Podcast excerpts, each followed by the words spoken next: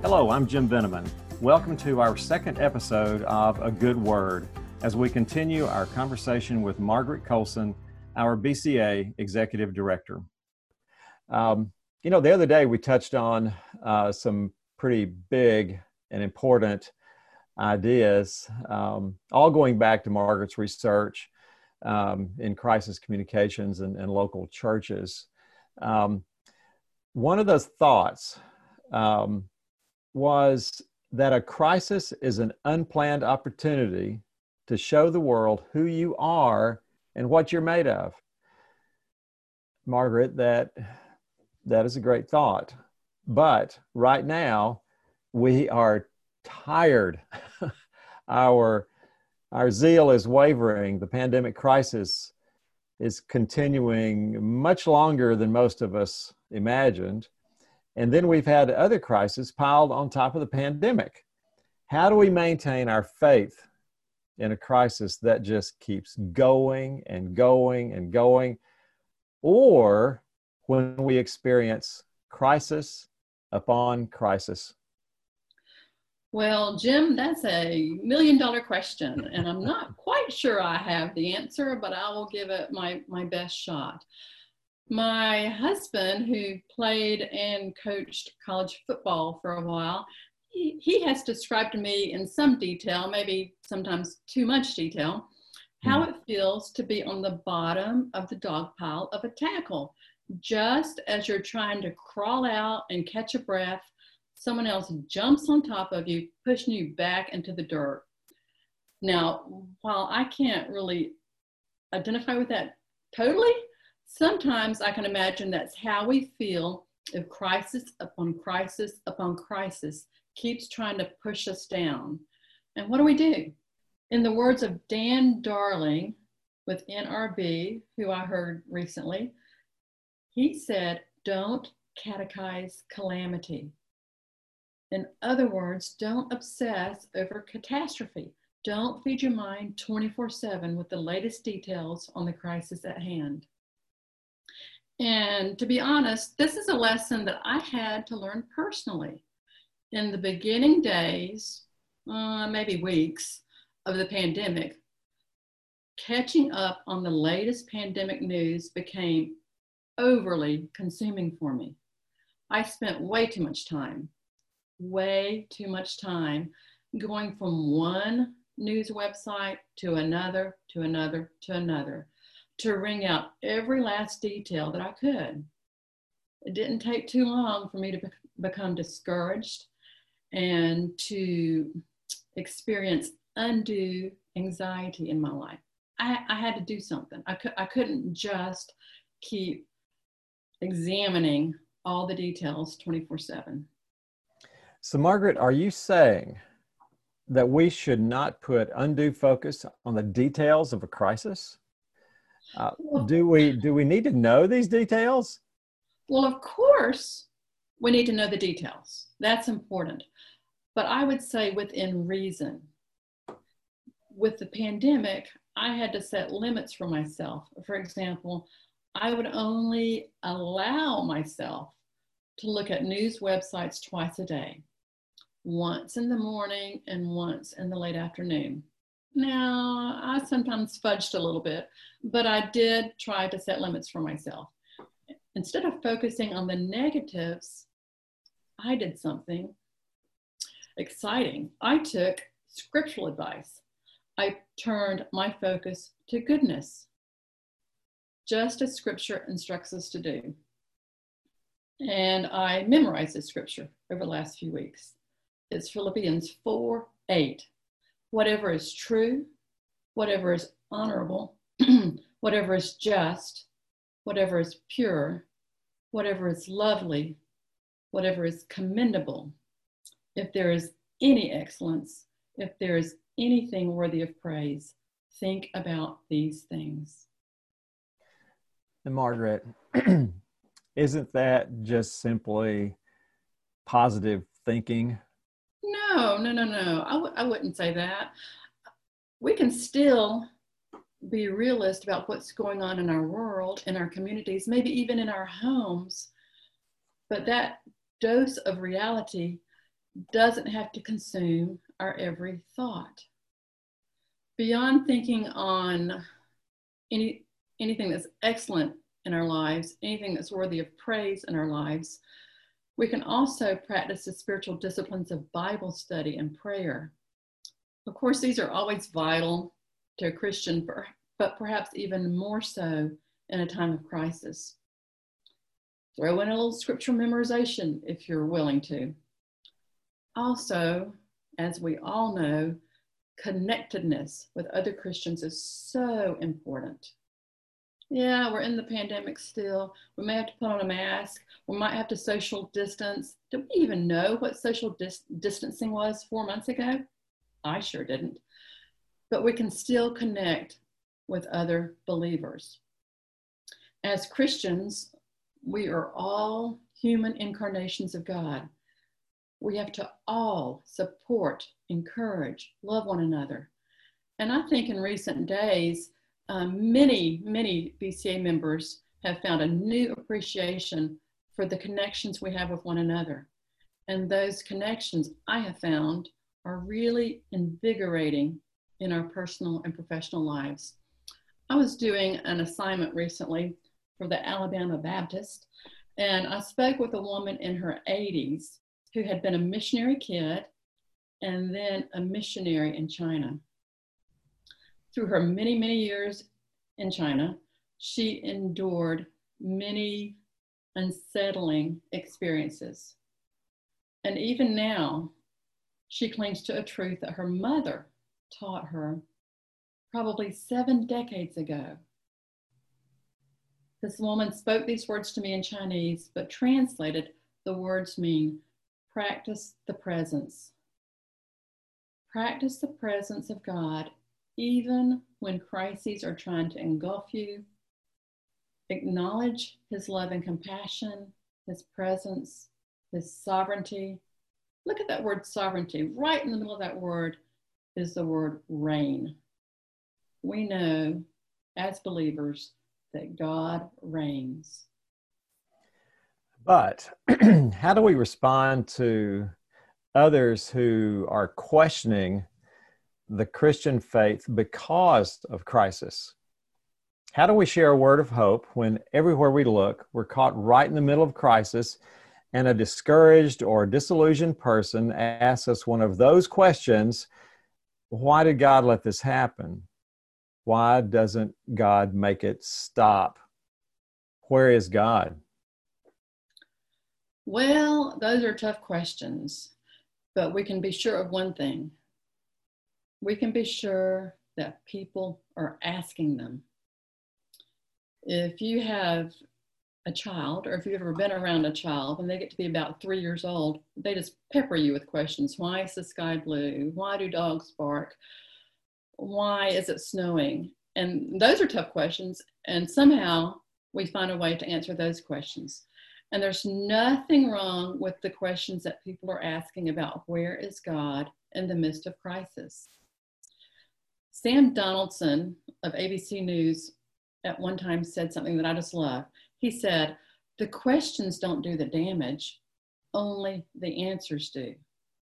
So we need to be prepared for these tough questions with an answer a word of hope, a word of gospel truth. I like to call these God moments. And the more that we anticipate questions that might be asked, the better prepared we are to respond to these God moments. There's a lot of terrible, horrible, no good, very bad theology running around today. And I think it's running around with the mask on because it's trying to pose like it's good theology. I don't know, maybe it's one of those COVID masks, but there is a lot of bad theology out there. So, what we as believers can do and what we as Christian communicators can do is not to let that bad theology happen. We don't be fooled and don't let others be fooled.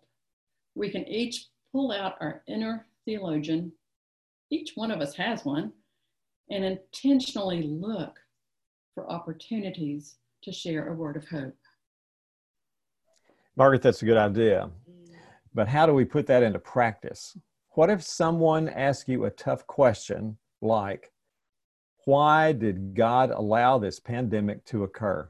Okay, this is something I, I picked up in my research, and, and I got it from a man named Brad Phillips who wrote the Media Training Bible.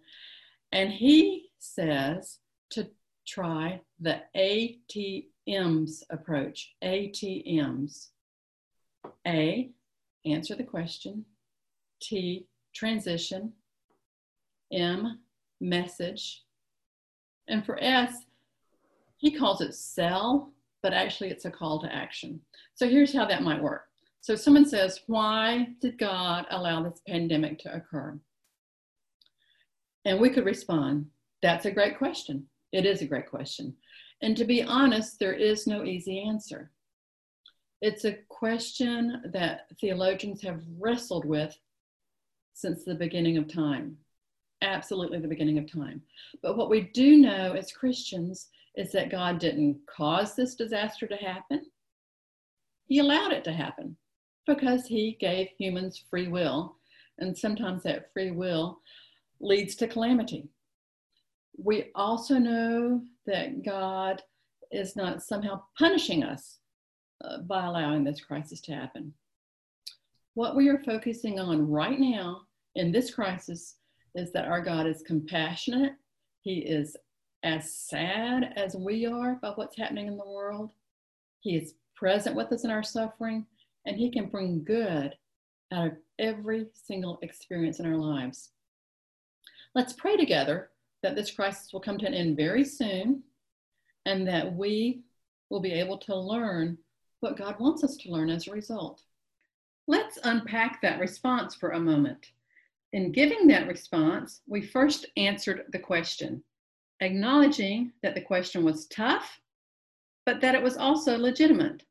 This shows respect for the person asking the question. We then actually made two transitions leading into two distinct messages. The first transition with the words, what we do know, led into a focus on the message that God did not cause the pandemic, that humans have free will, and that God is not punishing us. The second transition with the words, what we are focusing on right now, led to the second message, highlighting truth about God. We concluded with a call to action, which in this case was a call to prayer. This response packed in so much gospel truth, which might not have been possible if the response had been off the cuff or unintentional in its focus. Of course, now the way that you respond to a friend who asks that question and the way you respond to, let's say, a media representative who might ask that question is going to be different. And your personality, of course, is going to dictate how you communicate the message of truth. But the technique, the approach, the ATM's approach, is a great reminder and guide of how to communicate eternal truths when given the opportunity. But, Margaret, what about the tough questions that might not be so theological in nature? Can the same approach be used? Sure, there's no reason why it couldn't be used. It's always helpful to anticipate questions that might be asked and to be prepared with an answer that not only answers the question that's being asked, but it also offers biblical truth. For example, let's think about, again, the pandemic. Um, during the pandemic, responding to questions about when churches might reopen or what a church might do if an outbreak occurs, church leaders can answer the question. For example, they might say, We have had some positive COVID cases, and now our church is going to transition back to online worship services only. They can answer the question, but they can also affirm that the church is not a building and that the church is ministering in its community. And so you're answering the question, but then you're also offering some gospel truth. And when answering the question, of course, we as professional communicators know that we should avoid cl- cliches.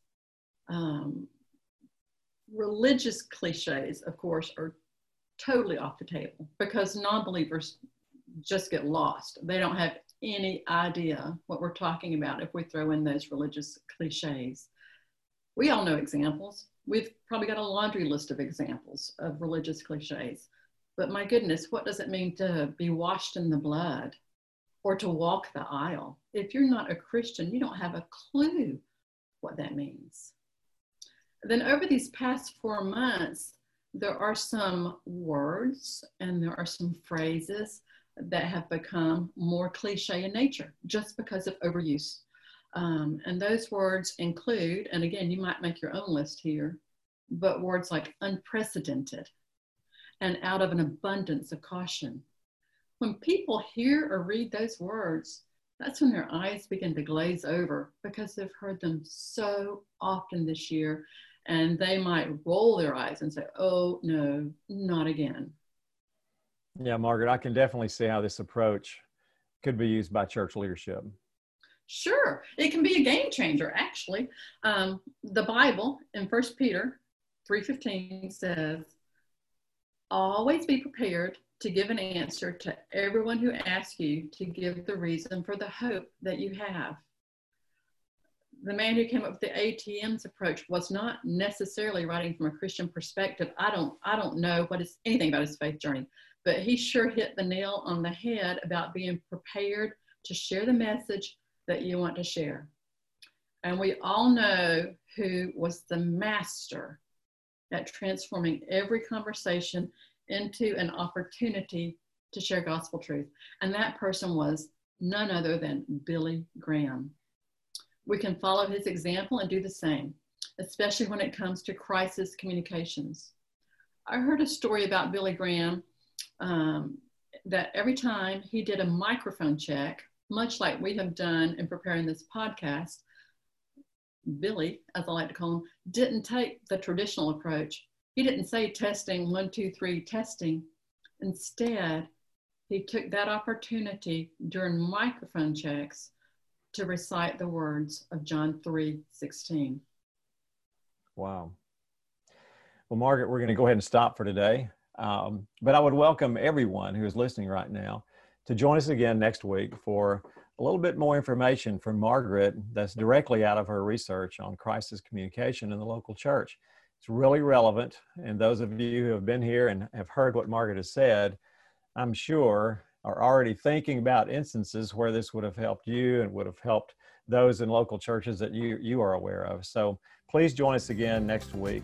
And uh, thanks again to Doug Rogers for making all this possible. Without him, we wouldn't be hearing anything right now. But uh, we'll see you all soon.